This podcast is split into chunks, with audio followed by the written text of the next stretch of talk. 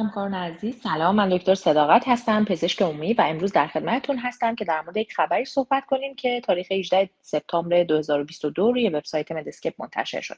این خبر یکی از ارائه های کنگره ESD یا همون European Association for the Study of Diabetes که یکی از بزرگترین کنگره های سالانه دیابت در دنیا هست رو پوشش داد و سعی کرد که ابهاماتی که در موردش به وجود اومده رو بررسی کنه.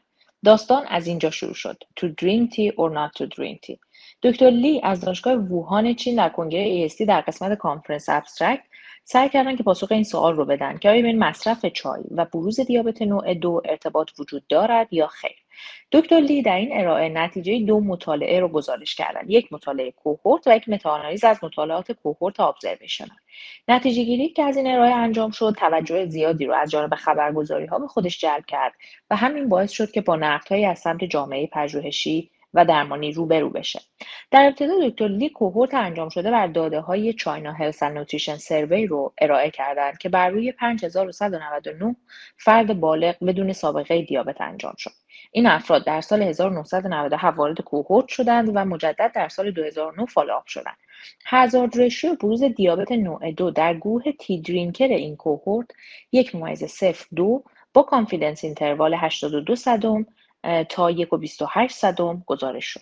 در قسمت دوم این ارائه دکتر لی نتیجه متاآنالیز انجام شده روی 19 مطالعه کوهورت ابزرویشنال رو ارائه کردند. نتیجه این متاآنالیز یک رابطه خطی با شیب 3000 بین مصرف چای و بروز دیابت نوع دو رو نشون داد و دیده شد که ریسک نسبی بروز دیابت نوع دو با افزایش مصرف هر یک لیوان چای در روز به میزان 98 صدم کاهش پیدا می‌کنه hazard ratio بروز دیابت در افرادی که کمتر از یک لیوان چای در روز مصرف می‌کردند یک با confidence interval 98 صدم الا یک ممیز صفر دو در افرادی که بین یک تا سه لیوان چای مصرف می‌کنند 96 صدم با confidence interval 91 صدم تا یک و در افرادی که چهار لیوان یا بیشتر چای مصرف می‌کنند 83 صدم با confidence interval 76 صدم تا 9 دهم گزارش شد. نتیجه گیری که از این گزارش ارائه شد این بود که مصرف چای به خصوص در مقدار چهار فنجان یا بیشتر منجر به کاهش ریسک بروز دیابت نوع دو میشه. بعد از این ارائه خبرگزاری هایی که در حوزه سلامت فعالیت داشتند این خبر رو منتشر کردند که مصرف چای ریسک بروز دیابت نوع دو رو کاهش میده.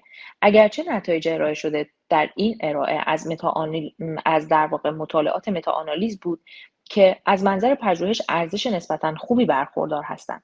اما فراموش نکنیم که این meta-analysis یک meta-analysis بر روی مطالعات cohort observational بوده و meta-analysis ی که ناشی از در واقع منتج از clinical trial ها باشه نبوده. بنابراین شاید بتونیم نتیجه گیری کنیم که بین مصرف بیشتر چای و کاهش خطر ابتلا به دیابت ارتباطی وجود داره. اما نمی‌تونیم رابطه علت و معلولی بین مصرف چای و بروز دیابت نوع دو رو از این متاآنالیز نتیجه گیری کنیم.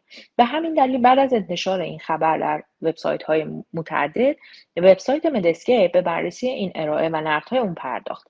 در جنبندی این موضوع شاید بتونیم دوباره به اهمیت درک دقیق شواهد علمی از منظر پژوهش و همینطور اهمیت آموزش کلینیسیان ها در مورد تفکر نقادانه در پژوهش دوباره یادآوری کنیم. برای اینکه بتونیم evidence based practice رو پیاده سازی کنیم لازمه که تسلط خوبی به پژوهش ها و تفکر نقادانه در پژوهش هم داشته باشیم.